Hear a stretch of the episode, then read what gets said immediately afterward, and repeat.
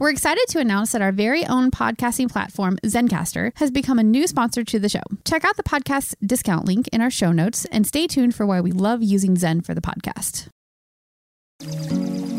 You're listening to the Archaeology Podcast Network.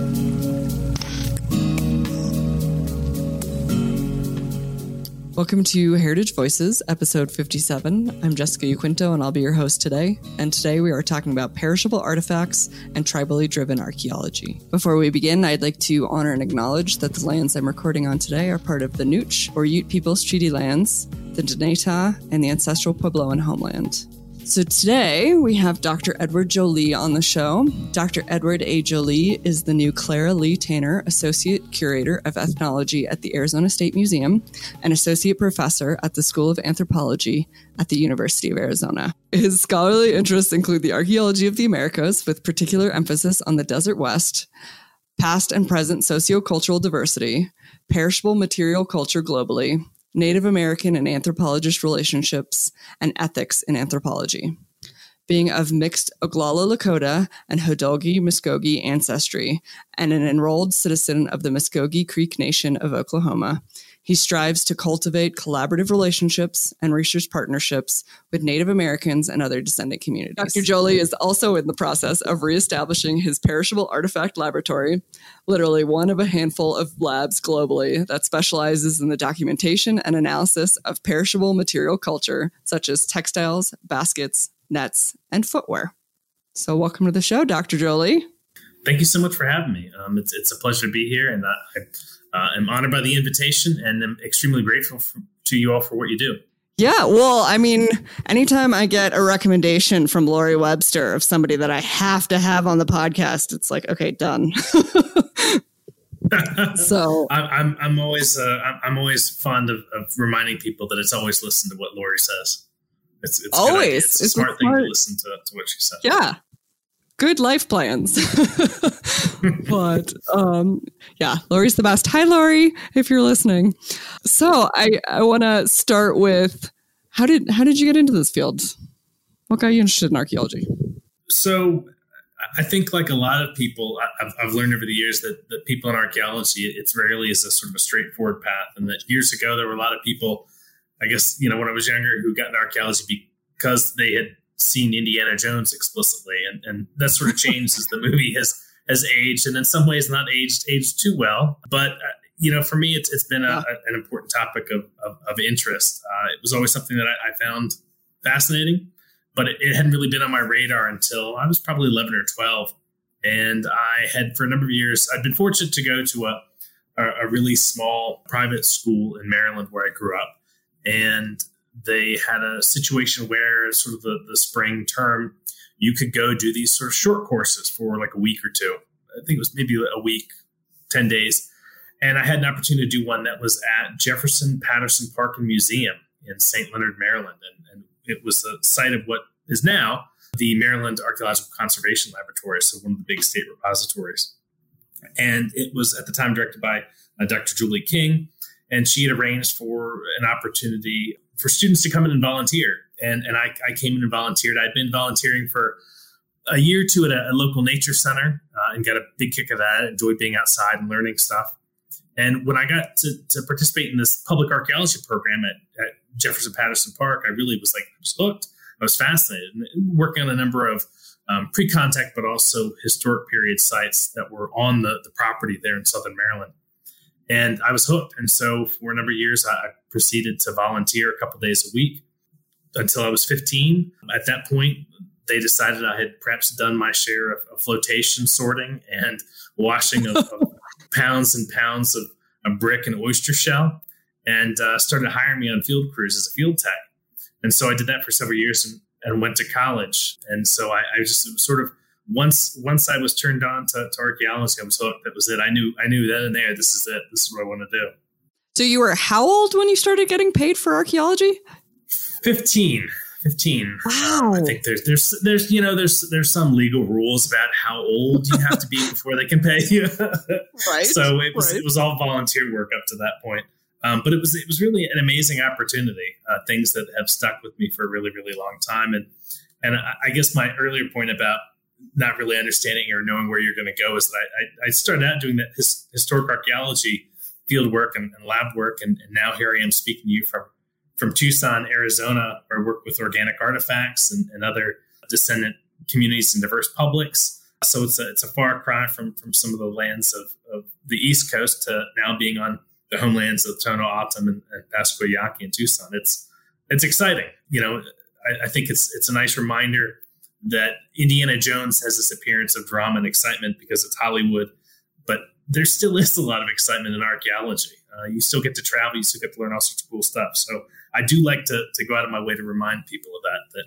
it's not like what you see in the movies, but it's exciting in its own way. Yeah. Yeah. That's awesome. Wow. Okay. So you were okay wait wait wait. I still want to go back to this this ex- first experience and intro to archaeology. So what once you got hired on i mean because it sounded like when you were volunteering it was mostly cleaning artifacts. Is that the way you i'm trying to remember how archaeology yeah uh, it was sorting of, of flotation samples. So uh, soil samples that have been collected for uh, microbotanical remains and, and other things. And so i would i got a big kick out of looking under the microscope and, and magnifying lens and sorting those flotation samples. Uh, and of course, that's something now that I wouldn't be so crazy or, or dying to do. but it was something that, you know, for me to be 11, 12 years old, I was like, this is the coolest thing ever. And, you know, watching artifacts that were coming out of the field. I mean, it wasn't at that point doing the field work, I, although I did participate. I mean, I, I, did in that very first opportunity when I was probably 11 or so. I think the, the person running the program was, was Dr. Stu Reeves. And and some days it would be in the fall and, and, it would just be him and I out on the screen on the, the park property doing some shovel test probes or, or test units. But those are sort of magical memories in terms of, of thinking about how much I was absorbing that I didn't know I was absorbing, how much I was learning. And, and it, you know, it, it's uh, really owes a lot to the, the mentorship I got, not only in those initial opportunities from Stu Reeves, but Julie King, who who has long been a, a supporter and, and, mentor and is just really spectacular. So really, I owe her a great debt for for for keeping me on the track that, that put me where I am today.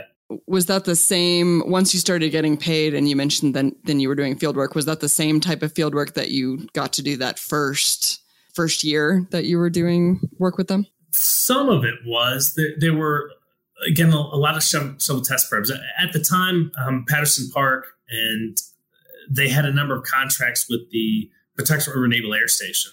And so there were a lot of survey projects that were ongoing. Uh, and so it was cool in as much as it was, you know, these were contracted projects that, that were bringing in money, but they weren't sort of a typical CRM job. So it was, it was kind of like contract work, but also a lot more academic because of the, the background and orientation of uh, Jefferson Patterson Park. And so I did dig uh, a really a, large amount of, of shovel test probes at some of those those military installations in Southern Maryland. But I did get some excavation time on, on one by one units. But the, the people there really made that that possible. I think they were they were as excited as I was to to be able to have that opportunity. They were excited to have someone else who was interested in taking advantage of that opportunity.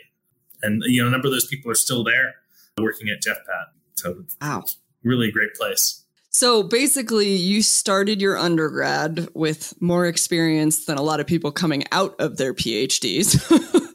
so, what was that like when, once you got into college? So it was a benefit. Uh, you know, I, I again, I, I, readily acknowledge that I, had a really privileged upbringing and, and background, uh, quite different than than the upbringing my mother had when she lived uh, on the reservation in South Dakota or was you know, traveling about with with uh, her mother. And so, you know, I, I, had the advantage of a really good education, provided me these opportunities, and uh, parents who were supportive. My parents were all on board for me doing these sorts of things, but I, I think it was foreign to them in the sense that they didn't really know what to make of it. And I, I didn't learn until years later that my mother was really not keen on the idea of me being involved in archaeology. Uh, like a lot of uh, Native people today, she she shares an understandable perception of, of archaeologists, and anthropologists as, sort of useless uh, grave robbers or, or thieves. And that's understandable. But, I, you know, she did, I think, to her credit, support me and said, okay, if this is what you want to do, then, then you can do that. But yeah, I, I didn't learn until later that she was really not, not too much of a, of a fan about it. Um, mm-hmm. But she was there, support me all the way, which I, I remain grateful for. And uh, yeah, these these projects sort of set me on the path to convinced me this is what I want to do, and that I, I can do it. That it's something you can you can make a living at doing. And so by the time I went to college, it, it, I had a a pretty solid you know body of, of fieldwork experience that I could draw upon. And I picked up a lot of academic stuff on the way. You know, it was it was I certainly would, would be handed readings by by Dr. King or or Ed Chaney, who's one of the other uh, staff archaeologists working there. So they, it's not as if they were slacking in that regard, but being able to, to dig into to some of the, the academic literature and, and, some of that was sort of what what college training um, brought to it. And then from there, got a lot more of the the academic background in undergrad, and then grad school. Tell me about that experience. Yeah, I think it, was uh, the the benefit of because I'd had those field experiences. While I, I recognize it was not perfectly akin to a lot of um, sort of CRM or contract jobs that people worked, I did see that I, I, was working alongside some folks who often had gotten out of school with their their bachelor's degrees and were working sort of job to job. They worked really hard, and I met some great people who some stayed in archaeology, some got out of archaeology, went on to do other things. Uh, some who I've remained so many years later friends with.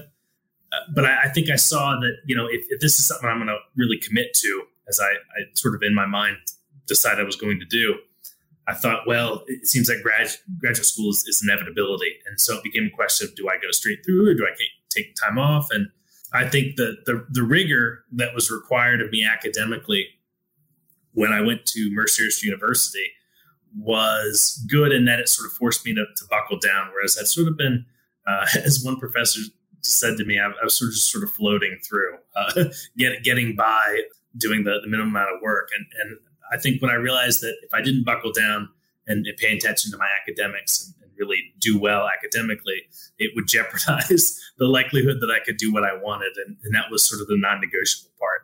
And so from there on out, it, it sort of kicked into high gear. And, you know, these sort of career trajectories don't unfold the way a lot of people think or expect they do. That's why I, I think uh, thinking of it in terms of some sort of linear pathways is less appropriate than referring to it as some sort of ricochet where you're sort of bouncing around. Um, because I got into perishable artifacts, organic artifacts at, at Mercyhurst, learning learning about all that stuff there, and that blew me away just because I didn't know that any of this stuff had really survived in appreciable quantities. And you know, I, had gone in there thinking I was going to do historic archaeology in, in, back in Maryland or something to that effect. But getting into the, the perishable artifacts, the baskets and textiles, sort of blew open a whole new world for me. And I was really, again, became hooked on that. And after that, it became uh, really simply a matter of figuring out where I could go to, to continue to pursue those issues. And so our, our major professor and the, the original founder of the, the Department of Mercyhurst, Jim Adovasio, um, who baskets and textiles are his specialty, pretty much told well my now wife and I that where we would go to grad school is the University of Nevada, Reno to work with Catherine Fowler, Kay Fowler. And she's an ethnobiologist, a sociocultural anthropologist by training, but also works with archaeological textiles and baskets. And that was at the time, and in some ways, it remains you know, one of the few places where you could go to sort of pursue additional graduate work focusing on organic material culture. So I, have been lucky in some respects that I've been spared having to make these decisions myself. I've had great mentors and advisors who say, no, this is what you should do. Or in the case of advisor, this is what you will do. so, uh, okay. Can you talk maybe a little bit about your first experiences with with perishables then? I mean, how did you how did you get introduced? Was it a specific project or a class? I mean, you mentioned that it was his work, but was there a specific way that you personally engaged with it for the first time? Yeah, and, and actually, it's probably you know second to being exposed to archaeology is probably one of the, the sort of the big turning points. Is I think it was my, my sophomore year. I had the opportunity. You could sort of pick what labs you worked in, and so I, I had spent some time in, in the lithics lab and and the processing lab. You know, and, and this was all sort of somewhat familiar, and I was learning a little about lithics, but it was sort of becoming a little bit redundant in terms of what I was. I, I wasn't learning a great deal. It was not because it was not through any fault of, of, the other individuals in there, but rather that there was sort of a crunch on, a, on a, another student's project. And so uh, it was a lot of doing sort of the, the, same thing. And I just thought, you know, these these rocks are cool, but uh, my eyes started to wander as as it were. And I learned that, that there was space for a work study in the what was colloquially called the, the basket lab at Mercyhurst, uh, where all the perishable artifact projects and, and, things came through. And so I sort of put my name in the hat, and um, they decided that that they they would give me a chance. And uh, so I started doing work study up there, and it really kind of clicked when Jim Adovasio offered his sort of perishable artifact class. So, like a lot of universities have ceramic and lithic classes, he, by virtue of his expertise in this stuff, offered a, a perishables class. And I, I, took that course and again, sort of just was bowled over by all the stuff that I was learning that just had never at all been on my radar. It wasn't something that ever made headlines unless it was a bog body or, something like that. I mean, you, people were aware that these things occasionally preserved, but for me, it was more just all the, the varieties of things that they preserved that I just had no idea. They, they don't, for some reason, weren't getting the publicity that a lot of other things were. And it got me thinking about some family pieces. So obviously, we, you know, native peoples of the plains are, are most well known for their hide work and, and bead work and quill work, and understandably so. It, it, makes sense that it's amazing stuff. Less well known for basketry. And so I, I, began to be thinking about sort of, you know, what that would mean from a, a perspective of my family and background. And I was reminded that we had a, a little coiled basket that had been in the family. It was my great great grandmother's.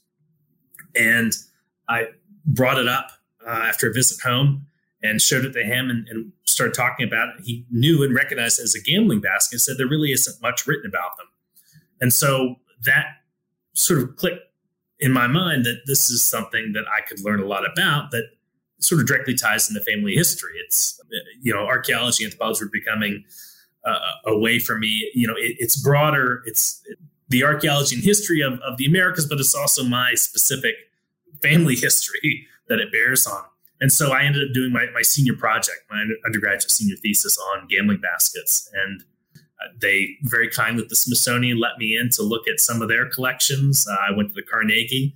I really got bitten by that research bug and, and took off looking at as many as I could get my hands on and and that was when it clicked for me that really you can you can make this anthropology stuff really useful not only is it cool and and there's great generation and creation of knowledge for knowledge sake but here i am learning things about this basket that's been in my family for 150 or more years that in many ways we we've lost this information I, you know I, I found that really no one had been playing that game or it hadn't been documented as people playing this this dice gambling game since at least the 20s or 30s. So it was a, a way for me to learn a little bit about family history, but also impressed upon me that anthropology can be really useful. Uh, it can be applied.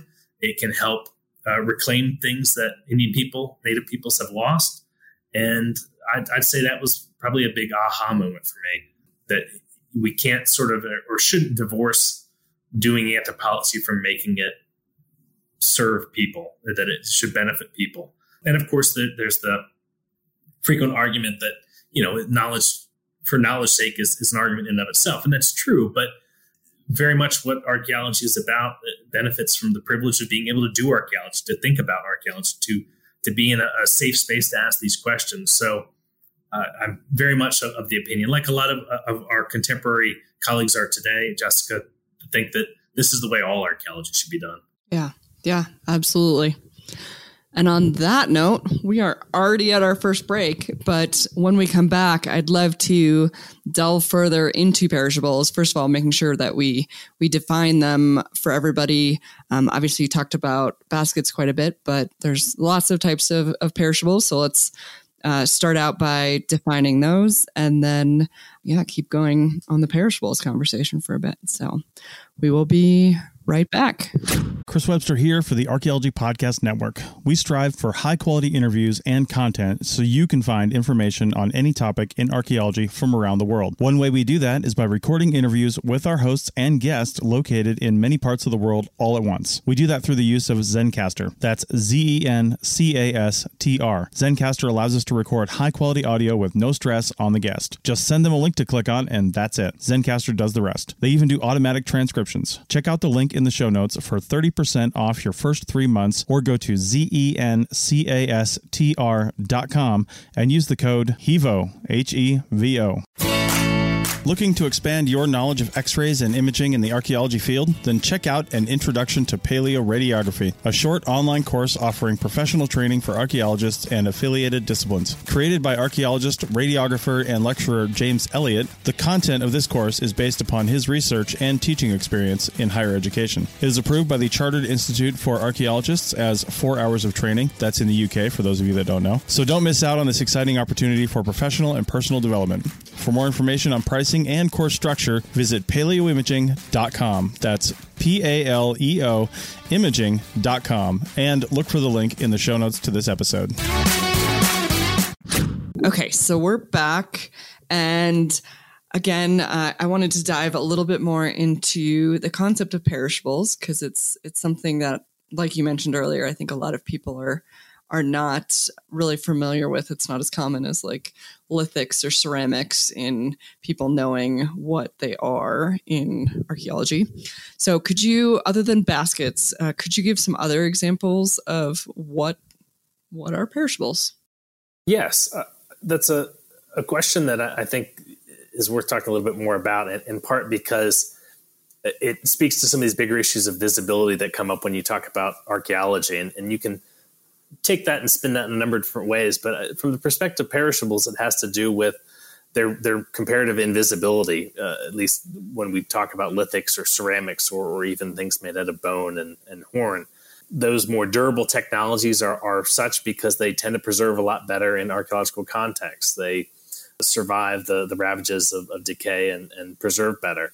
Um, perishables, in general, is sort of a broad class of material culture, are objects that are made out of really plant or animal based materials. So, organic materials that most depositional contexts decay. So, it really encompasses a wide range of organic based technologies uh, everything from a, a, basket to a textile to nets to string to footwear, hide working, quill working.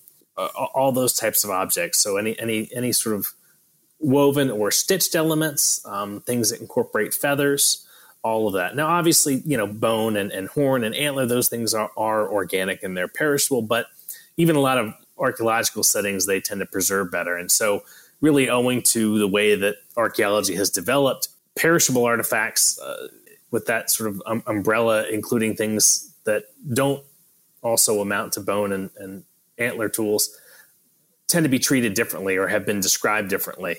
And so, even though bone and, and antler are organic, um, they haven't typically been been included in that notion of perishables. More often than not, what we're dealing with are little bits of string or bits of modified wood. Sometimes it might blur the line between an artifact, something made or u- used by humans, uh, and an ecofact, where you, you can't really tell if it's if it's modified or used, but perhaps it's telling you something about human behavior activity at a site. So the limits are tied to that that issue of visibility in as much as perishables tend to preserve in those environmental extremes extremely wet extremely dry extremely cold those those situations that inhibit microbial growth and, and organic decay so for that reason they, they tend to be really rare in a lot of archaeological settings um, unless it's one of those environmental extremes and of course some really rare circumstances where maybe if you're you're dealing with organic uh, materials that are that are buried or deposited in close association with metals like copper or silver that alter the surrounding soil chemistry and in, in the right environmental conditions can help preserve organic material. Otherwise, it, you're really limited when when you might be able to recover those.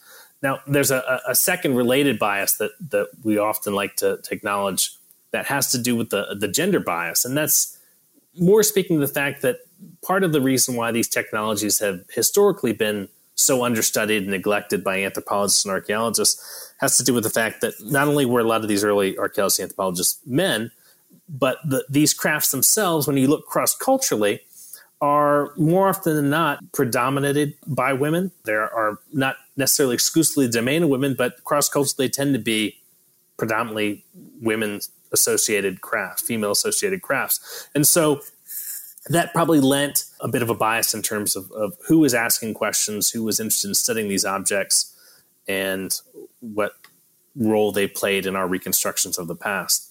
And so these are important things to sort of acknowledge and be aware of because it, it's one of those things that helps inform how we understand the the biases of, of our past interpretations and how that colors and impacts the interpretations that we hold on to today. I mean, it, it's always sort of struck me as really amazing that when you look at a number of, of small scale or, or, traditional societies for which organic based material cultures are a significant part of their material culture repertoire, that in a lot of these societies, that you, we're talking about 90% or more of the things they made and used are, are based in these perishable technologies.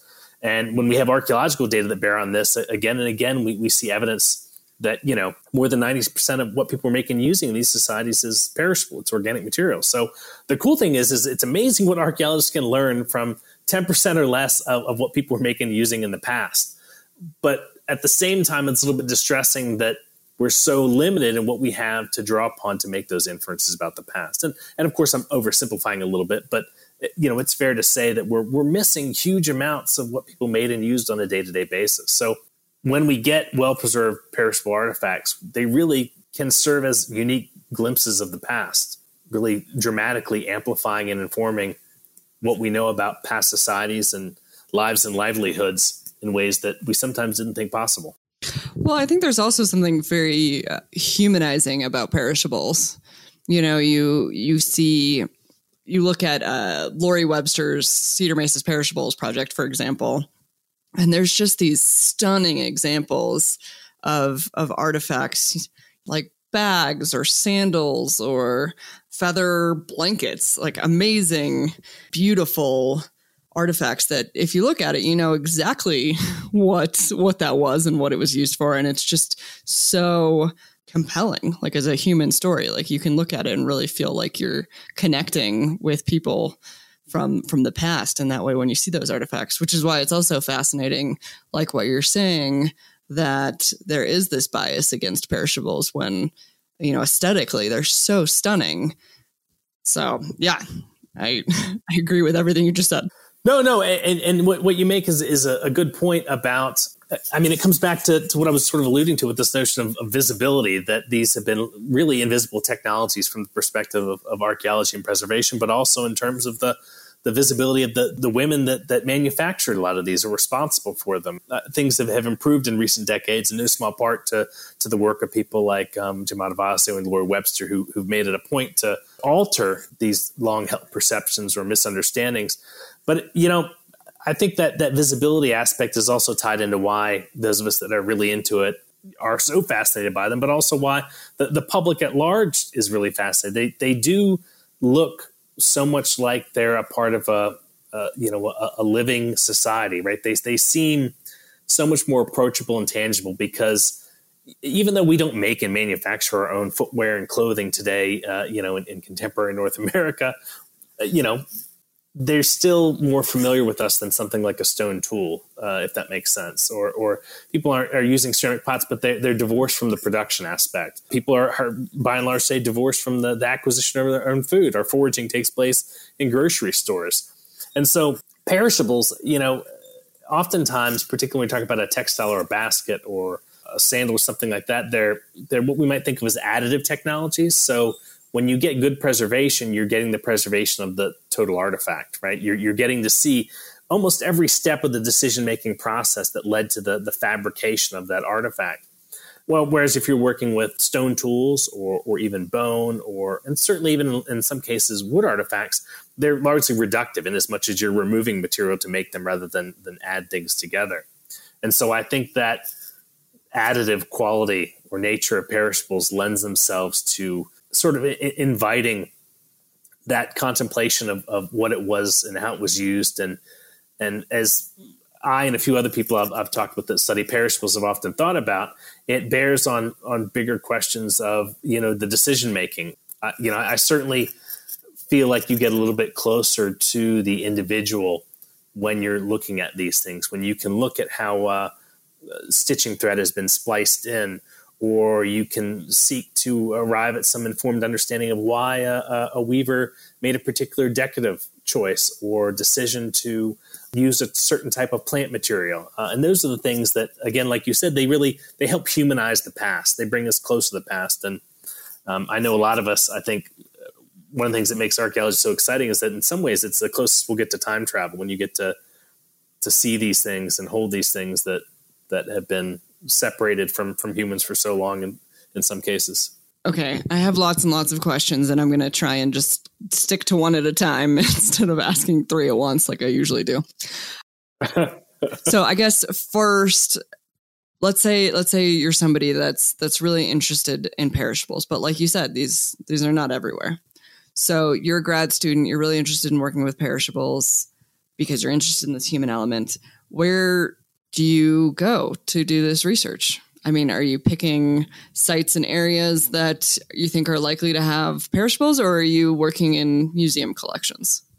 So it, it can be a mix of both, realistically. Uh, the part of it is that there's such a backlog of material in museums. So you also have the benefit of, of, of contemporary materials, ethnographic or historic materials, because and those is you know Kay Fowler was really the the the one who stressed this to me early on is that you know you need the you need the ethnographic material not only as a source of analogy for interpreting the archaeological record, but remember that's the endpoint, that's the destination. You know, you can look at these complete baskets and textiles and moccasins, and they give you insights into production and design choices in more recent time periods. But those are all, you know, the culmination of everything that came before, all of the the human uh, social and behavioral processes that, that led to the construction of the artifacts uh, represents the culmination of all that came before. So those those endpoints or destinations are necessary to be able to reflect upon and think about what you see in the in the archaeological record.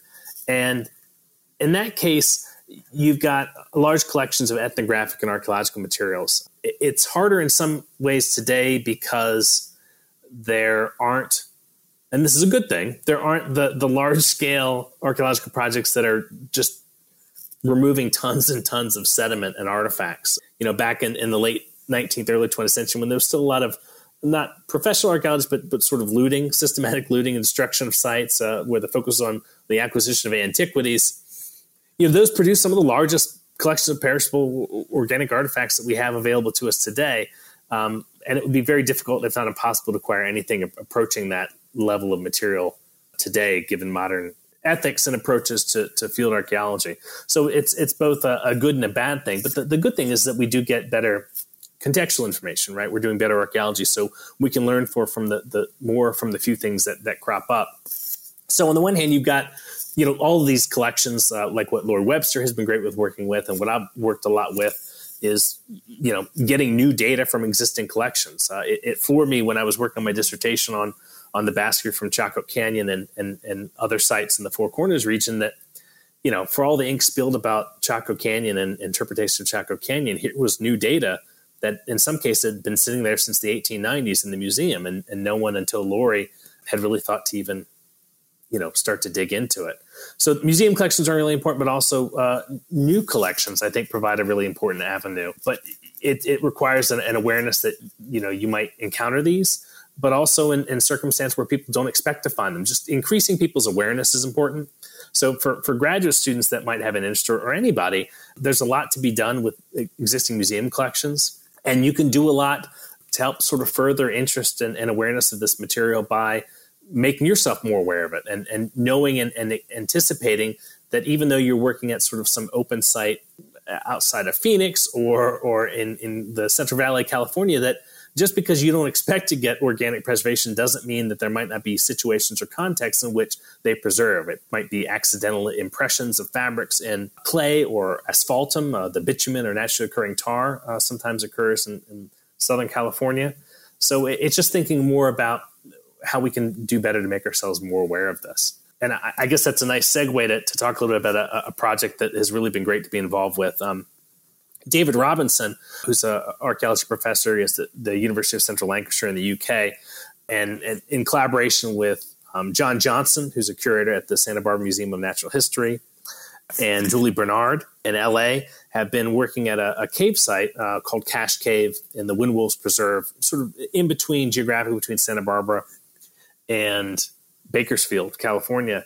And their work out there produced a, a large volume of organic material, uh, perishables, baskets, bits of string, nets, uh, and the like that I've been fortunate enough to be involved with in, in the analysis of uh, as part of their project. And that was uh, a really unique and amazing opportunity not only because they, they've been very attentive to making sure this material is properly cared for and, and excavated, but they very quickly picked up on how important this site was in, in terms of California archaeology, where again, it's an area where you don't get a lot of good organic preservation, right? You don't have a lot of caves or rock shelters. You don't have uh, large volumes of waterlogged sites where you're going to get good organic preservation. So they've done a really great job. Uh, and it's been a pleasure to work with them and their collaborators on this material. We're, we're just sort of slowly kicking into high gear. And we've been working increasingly with uh, Chumash descendants, community members, as well as members of the uh, Tejon tribe and, and, their community. And this has been, in some ways, one of the more exciting projects for me to be a part of because we're at the stage now where we can talk and think more about outcomes in terms of what the Tejon tribe and Chumash descendants want to see and what questions they have. Because we have a, a, a well documented provenience collection of archaeologically recovered materials of some important size. Uh, pr- probably, I think, certainly numerically, but in terms of volume, probably one of the, the biggest collections of, of perishables recovered scientifically from California and perhaps much of the West. And so, uh, in, in the coming years, that's going to be a really great project and one that I, I hope you know can benefit from some of the, the lessons that Lori Webster and, and her work with Louis Garcia and Chris Lewis and Mary Weahkee and Chuck LaRue have, have taught us uh, about these types of, of, not just collaborative but interdisciplinary projects. Um, you know, it, it shifts the focus in ways that I think is really important. Yeah, lots to say about that. First of all, so what what you were describing right there at the end is that Lori Webster has been working with artisans from some of the communities that are descendant from the collections that she's working with um, and going with them, as well as um, Chuck LaRue, I believe, is a biologist, if I remember correctly. So he knows, you know, like the bird yes. feathers and things yes. like that. Retired. I'm um, also working with uh, Erin Garrity, who's a good friend of mine. Hi, Erin. She's an archaeologist. Yes, yes. And yeah, they're so they're just doing really interesting collaborative work looking at perishables collections from archaeological and biological and cultural, um, you know, tribal cultural artist perspectives. So that's that was what you were referring to right there at the end. Also, uh, if anyone's interested in learning more about Tejon and some of their work, you can refer back to Heritage Voices episode 14, Nation Building After Federal Recognition. They are great. So I'm very excited to hear that you're working with them. They're awesome. Yes. And so we're we're actually already at our second break point, which is crazy. Again, I have 15 million questions in my mind for the next segment. But what I'd, I'd really like to go into next is kind of talking some more about examples like the one that you just gave of working with communities on this type of archaeology. So, either like you mentioned, um, as working with the ethnographic examples, or something like Lori, where you're working with artisans today, or uh, whatever other examples um, you might have about how perishables and communities could work together on on tribally led type projects. So, on that note, we will be right back.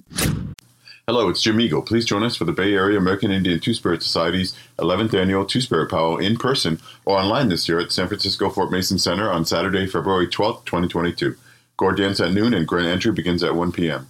There will be over 60 vendors selling all types of indigenous products and crafts. Powwow dancers from all over the U.S. will be competing in contests all day long. We'll also be having several delicious fry bread taco vendors. For more information, go to baits.org. That's B A A I T S.org. COVID protocols will be in effect. See you there. Okay, so jumping back in, again, I mentioned I wanted to ask about tribally led archaeology projects. Well, I guess in this case, collections projects potentially, and just uh, the different ways that tribes and archaeologists and curators can work together on on perishable collections. So could you could you talk some more about some of your experiences there, or where you'd like to see that type of work go? Yeah, I think um, it, it, dovetails really nicely with what we are just talking about with regards to the, the Tejon and, and, and Chumash communities, ha- taking interest in, in, some of the work that, that Robinson and, and his colleagues have been doing at, at the Cache Cave site. While we're sort of at an earlier formative stage in, in, the work we're doing with, with Tejon and, and Chumash communities, one of the things that, that sort of unites that project and some of the others that I've been really interested in doing is, you know, not just making projects that are, are applied or, or, have applications and relevance to diverse publics and, and dissenting communities, but but thinking more about you know what what sort of questions might emerge from the communities themselves. And so, in the case of, of the Cache Cave work in California, um, you know, there's a, a natural outgrowth of, of questions that I, I, know that we can begin to ask and, and evaluate or assess from the data that are available. But there are also alternative ways that that people who are sort of switched on and, and really engaging with contemporary technology can come up with with new ways of, of making them relevant and applicable. And, and uh, if, if you you spoke to uh, Sandra Hernandez and Colin Rambo from the, the Tejon tribe, they might might have talked a little bit about their work with David Robinson and the work they've been doing with with 3D modeling and, and virtual reality, which is really spectacular stuff because it's digitization of artifacts and objects that have come from the site that can then be made available to elders in the community or other members of the public uh, without perhaps making the difficult hike up to the site or uh, traveling some distance in a car to visit objects in a museum, but provides a, a way of, of visualizing and, and, even sort of virtually handling some of these objects that makes you know public outreach and, and education for diverse publics really it's a powerful tool and, and one that is for me really struck me as innovative in the way they're engaging these communities. So that with with Tejon and and Chumash descendants has become a really powerful way to get me thinking about other innovative ways in which we might engage uh, a more tribally driven archaeology. That is where where the questions are fundamentally coming from the tribes, and that was amplified by work that that I had been engaged in and still involved with with the Seneca Nation of Indians based out of, of Salamanca, New York, um, not too far from where I was was working previously in, in northwestern Pennsylvania. Uh, and Jay Toth, who was the tribal archaeologist at the time, who's now retired, hugely knowledgeable of local history and archaeology. He came to us uh, with a, a, question about what we could do to help him with sort of a preservation initiative at a site called Custaloga Town, which was a uh, French and Indian War era Delaware and Seneca village. Uh, that also, according to historical documents and records, was the, the final resting place of Guyasuta, a prominent Seneca diplomat and, and war leader, uh, somebody figured prominently in, in, in, Pontiac's war. And in fact, in some cases, it was even referred to as Guyasuta's war. And so, this prominent Seneca individual at a site that is, is mentioned in historical documents as um, sort of on the frontiers, as it were, in Western Pennsylvania during the French and Indian War, provide a unique opportunity for us to collaborate on some, some limited test excavations, some remote sensing work to uh, identify and map burial localities or possible burial localities, and and talk about uh, how we might move forward in terms of preservation. Um, and it's a credit to, to Jay, who in his capacity as tribal archaeologist had this vision to know that you know the site being on on in, in, effect private land be subject to potentially you know harmful interventions uh, depending on who the future landowners may or may not be. And was really good about bringing a lot of people together. So we were able to engage not only with the seneca in the course of our work who again asked us to come do this work to help them um, document and, and preserve this site but also work collaboratively with with other institutions like the um, French Creek Valley Conservancy, a, a land conservancy agency in the vicinity, working in the vicinity of the site, who was working on getting some land easements to protect uh, the corridor around the water, which would also encompass part of the site. And uh, I just I, I, learned so much from Jay working and collaborating on that project, but also it just sort of you know reaffirmed for me this is the type of archaeology that we should be doing. And so in that case, the Seneca Nation came to us, and, and, and Jay on their behalf said, you know, this is what I think we should do. Are you willing and able to help us? And of course, we said yes, we'd, we'd be happy to. But I don't think there's a lot of situations where a lot of descendant communities or native peoples are in that position of being able to do that.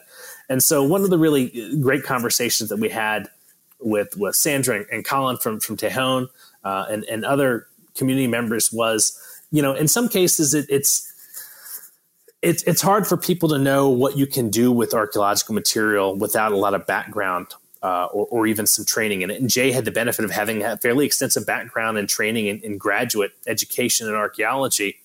and knew the, the area and the archaeology really well. So he, he had a very target idea of what he wanted us to do and how we could help him accomplish his goals. Where we are with, with these some of these other projects is thinking more about what what potential is there for projects. And I guess if there's a, a piece of advice is it's getting other people to help the people that they're working with, they want to collaborate with, uh, thinking in terms of uh, uh, applicability and framing possible research questions in terms of broad topics of interest or applicability or relevance to the community at hand. And, uh, you know, sometimes if you're particularly an outsider, you know, there are going to be topics of interest or concern that really only community members can speak to. And so it's it starts with having an initial conversation about what those topics are, finding out what their interests are, what what their concerns are, what they would like to communicate, or what they would like other community members to, to get from this type of, of work. That you then, as the, the the collaborating researcher, can come back and say, okay, these are the angles, or these are the way that I think we can spin this, and you know, with a little bit of, of, of thoughtfulness and, and, rumination on the subject, come up with some ideas that you can present possible research questions that, that relate to their, their topics of interest. Because the simple matter is that, you know, just for a variety of different reasons, uh, some community members, tribal members, they, they might not have the background. They, they might just not know what questions to ask or, or what is going to be of interest or use. And so it makes it in some ways too easy for, for archaeologists to step in and say, well, this is what you can learn. This is what I'm interested in. So this is what we're going to do. Um, I, I, think, you know, with a little bit of, of thoughtfulness and, and, and, taking your time to think about what their concerns interests are, most things you can really spin to make related to a topic of archaeological interest, such that the, the data that you, you are hoping to collect or the data that you, you have had to collect as part of a mitigation project or what have you can, can serve community interests. Um, and of course, this isn't something that applies solely to, to tribal nations and, and descendant communities, but really the public at large. And so, I, really, it's, it's, become important for me to think more in terms of this applicability. Um, it's not just about knowledge for knowledge sake, but as I said earlier, you know, making this stuff relevant, uh, giving it meaning to, to the people who most identify with this material or, or have a vested interest in it. Okay, this is where I'm gonna. I, I can't avoid it. I'm gonna get into two questions at once. I'm sorry, but so okay obviously you've worked on collections that have come from from all over the world. Um, so I'd be curious, first of all, I mean, going back to, to some of what we were talking about earlier, if you're seeing differences in the various regions of the world or, or various places that you've looked at collections from.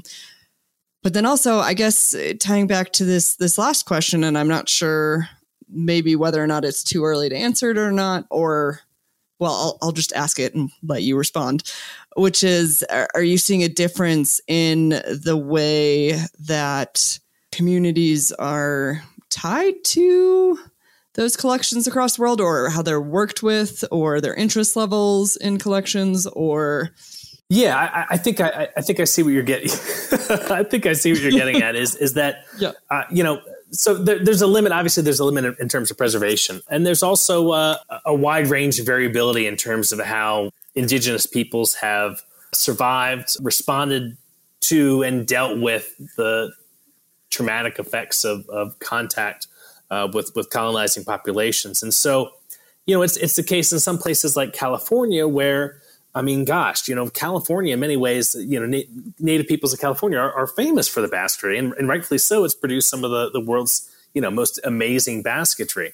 Other areas, you know, it, it's not as well known, and, and if the preservation isn't there, it's really uh, there's so little known about it. And so, me, when I was looking at plains basketry, I came to have a, a greater appreciation for what had been sort of buried in the gray literature and some of the, the old archaeological reports and even some of the, the ethnographic writings, things that, you know, even by the, the late 19th, early 20th century had, had more or less vanished. So, there, so there's that challenge of sort of coping with the, the inadequate database, as it were. But the flip side, too, is, is um, one, one recent project with a, a former student, Kay Matena, who is pursuing her graduate degree with Sonya Atalay um, at the University of Massachusetts in Amherst. She is a, a Potawatomi, citizen band Potawatomi descent, and uh, participated in the, the field school that we were doing out at Custaloga Town and, and Uh, I think that was a, appealing to her in terms of the way that we and, and, the Seneca Nation were approaching the work that we were doing. And I, I, came upon the opportunity to work on a textile that had been excavated by uh, Eric Drake, uh, who was the Forest Service archaeologist for Hiawatha National Forest in the Upper Peninsula of Michigan, uh, and his collaborator, uh, Jim Skiba, who just recently retired. Uh, they'd recovered this from a site uh, an open site uh, on Grand Island, the Upper Peninsula of Michigan, and it was preserved by association with copper, a little fragment of a textile, and that became the focus of Kay's senior project, sort of in a a, a mirror image of, of what I experienced as a college student working with gambling baskets. Kay was able to re-engage with this artifact that came from uh, the closest contemporary community would be the, the Bay Mills Indian community, and this was something that again you know these types of, of fiber based arts don't survive. They they are, are are dormant. In some cases the knowledge has has been lost. And so for Kay and I, this this textile preserving that we we ultimately determined through radiocarbon dating, probably dated to the early 19th century, so sort of peak fur trade time, uh, was extremely finely made, decorated. Uh, we are able to, with with guidance from from conservators like Nancy Odegaard and Gina Watkinson here at the Arizona State Museum at the University of Arizona, we are able to uh, very carefully unfold this crumpled up piece of fabric and expose how much of this had been really well preserved, but also just how amazing and fine it was. Uh, and ultimately, we sort of concluded it was more likely a, a, a garter uh, or a band. And it was made out of uh, locally available plant fibers, perhaps nettle uh, or basswood. And that is the thing that obviously resonates with me, but also given uh, the proximity of, of Kay's ancestors to that landscape, it resonated with us. And likewise with, with some of the, the archaeologists who've been involved. And I think uh, ultimately the plan is to get that object and some of the replicas that Kay made uh, to understand the technology back to the Bay Mills Indian community. And it's these types of projects that, that I find most powerful because they might they might institute or stimulate a rejuvenation or a regeneration of some of these techniques. They might stimulate interest in ways that promote a, a resurgence of, of interest and production of these technologies. So it was talking about like the differences in textiles themselves between regions, and then, uh, or not textiles, perishables, and then the differences in how people connect to them or relate to them, or like how much people engage them. Or I think the first time you mentioned that question, I was thinking in terms of distinguishing social or, or ethnic groups from the, the textiles, and then realized that perhaps you were talking more about community responses to these objects. Mm-hmm. Well, I mean, let's hear about both because I, I, would love to hear about. Yeah, we have that resonance with organic artifacts mm-hmm. and perishable technologies and, and descendant communities and indigenous peoples that can vary in terms of the experience that peoples have with them, or the extent to which some of these traditions uh, have have survived and and and continue on uninterrupted today, and that obviously varies depending on, on local context and, and history. Uh, but it, you know, in some cases, it becomes a, a, question of sort of looking at what the data can tell us about you know past demographic changes or, or upheavals or migrations and population movement, some of those things. And so I, I, think that's been another appealing aspect is that like ceramics or, or lithics or, or other class of material culture, you know, perishables can help us address many of the same research questions that archaeologists have long been interested in. So that means that we can begin to ask questions about population movement or, or regional differences. And the cool thing for me is that I think it's a byproduct of not only the the scarcity of, of data available that's perishable to work with means you sort of you kind of have to work with what you have. And inevitably that means that you know it's a terrible pun but i like to make it you have to cast a broad net right? You've got to work with everything that's available. And so i'm i'm always trying to do better in terms of, of looking more broadly and thinking more broadly and so looking for broader connections because sometimes if i'm if i'm thinking about and want to access comparative data for an object or, or an assemblage, it requires that you really you, you look far and wide. Uh, so it, it's not sufficient to look at an assemblage that maybe came from a site in southern Utah and limit yourself to sites in Utah or even the Four Corners region. Right? Uh, p- people in the past were far more connected uh, over vast distances than than people generally appreciate, and I think archaeologists and, and others have been getting better at, at appreciating that fact the sophistication and degree of interconnectedness, uh, at least the, the trade and exchange networks that extended far beyond what we typically would expect or, or know purely from the historic record, means that these cultural and geographic areas they, they sort of shrink. So it becomes a question of scale insofar as you might start with one site and one assemblage or maybe maybe even a handful of, of sites and assemblages, but you can get glimpses into more far flung uh, or more far removed connections and social interactions or, or, or, social boundaries and identities by by taking that broader approach and perspective. And so, I think at, a, at a sort of much larger scale, working with perishables has not only heightened my awareness and attentiveness to biases in, in terms of artifact collection and, and sampling, but also some of these issues of scale, and that there are questions that we can address with the data at hand. Sometimes you have to to go look at a broader geographic or or temporal scale to get those data.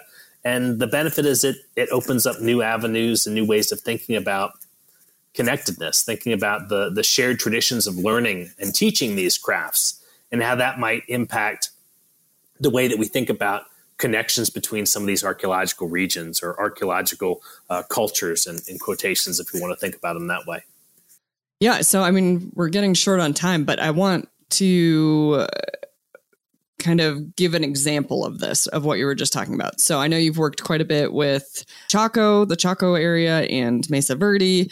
Could you kind of give an example of what that might look like if you're looking at at those areas Sure. So I think it comes from a recognition that, you know, when you, when you start looking at, at almost a, you know, a, a continent wide scale, uh, that you start thinking really big that there are certain types of technologies, weave structures or weaving techniques that, that sort at very broad social and geographic scales. And, and a lot of this is, of course, governed by the historical relationships, the social relationships among groups of people, and the ways in which they, they taught and learned these particular perishable technologies, uh, how they uh, learned and uh, to, to weave textiles and, and sew baskets and vice versa.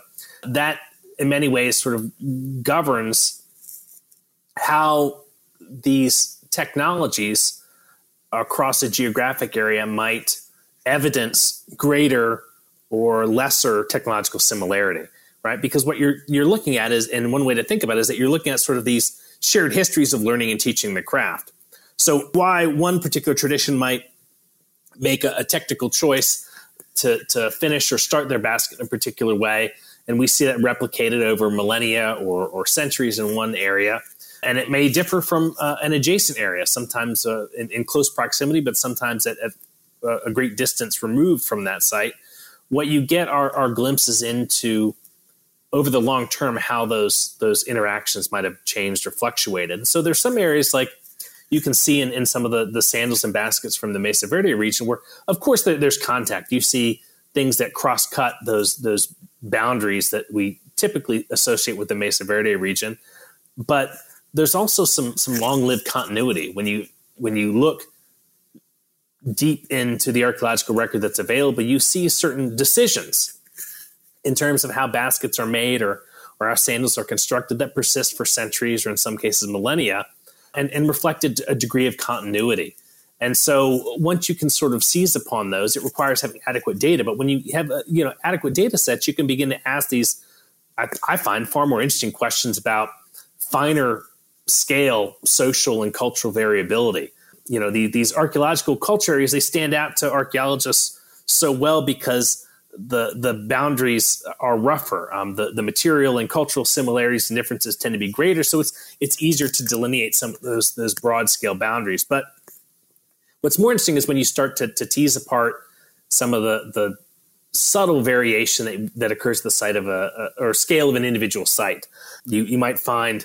Uh, as I did in some case, that some of those sandals that occur at, at Pueblo Bonito and Chaco Canyon are made in ways that uh, superficially exhibit sandals that occur from sites that are uh, of roughly the same age and maybe a little bit younger from, uh, say, Antelope House in Canyon de Chelly in Arizona. And what they're doing is they're not they're not executing those decorations or those designs in the same way. They're so they're they're copying the the idea and perhaps the symbol, but their method of execution is is very clearly steeped in their local tradition of, of production. And so it's those types of insights that I think are, are most striking and insightful uh, in terms of understanding diversity in the past. Um, and the cool thing is, is I think we're finally getting at the point where we have both the the technological tools and the the uh, sufficient data and and sort of theoretical toolbox that allows us to approach these these more tricky questions at finer social and spatial scales. No longer are we forced to just talk about archaeological culture areas or archaeological culture complexes. We can we can start talking about internal diversity in those. And to me, that that is also something that that that resonates with a lot of other descendant communities. It helps humanize the past. It's not these monolithic archaeological cultures. Yeah, absolutely. And first of all, I apologize for uh, making you sum up your dissertation basically in like five minutes, less than that. No, no, no worries. But uh, yeah, what you one thing you just said there about humanizing the past uh, that I think just an example from perishables that I always find so fascinating uh, from Aaron Garrity's master thesis is that uh, some sandals, for example, will have human hair woven into the sandal, but not necessarily showing. Like it'll be mm-hmm. on the inside of the sandal. So it was obviously put there for some reason, but not necessarily in a visible way. So uh, yeah, I think there's just this this way that perishables can really just be fascinating on that human level, like you were you were saying. But we are at the end here. And so I just wanted to give you an opportunity if there's anything else that you've been itching to say or that you really want our listeners to know or, or to hear.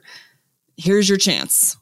Uh, I, not really. Uh, thank you so much for having me. The, this is this is great fun, and uh, I, I, just you know like to remind people if you're in these situations where you're you're going to be working with other people, um, as as Kay Fowler reminded me when I was a, a very nascent graduate student, just shut up and listen. That's the best thing you can do. Just shut up and listen. Yes. Listen to what people have to tell you. Thanks so much. Yeah, Jessica. as a as a as a cultural anthropologist, there is nothing like silence as a tool. Yeah, it's everything. Yeah. Well, on that note, thank you so much for coming on, and I'm really excited to share this episode. Thank you, Jessica. I, I appreciate the opportunity, and uh, thank thank you again for for all your efforts.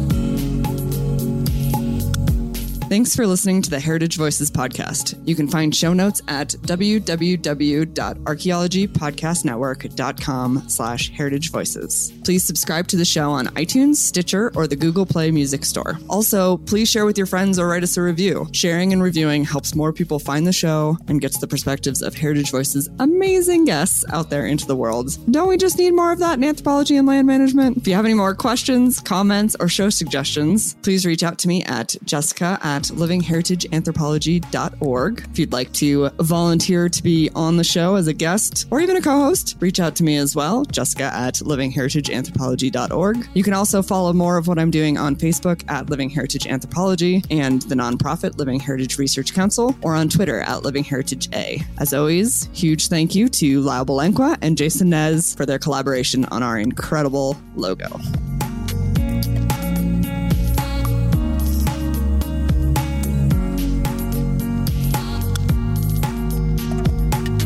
This episode was produced by Chris Webster from his RV traveling the United States, Tristan Boyle in Scotland, DigTech LLC, Cultural Media, and the Archaeology Podcast Network, and was edited by Chris Webster and Max Lander. This has been a presentation of the Archaeology Podcast Network. Visit us on the web for show notes and other podcasts at www.archpodnet.com. Contact us at chris at archaeologypodcastnetwork.com. Thanks again for listening to this episode and for supporting the Archaeology Podcast Network. If you want these shows to keep going, consider becoming a member for just $7.99 US dollars a month. That's cheaper than a venti quad eggnog latte. Go to archpodnet.com slash members for more info.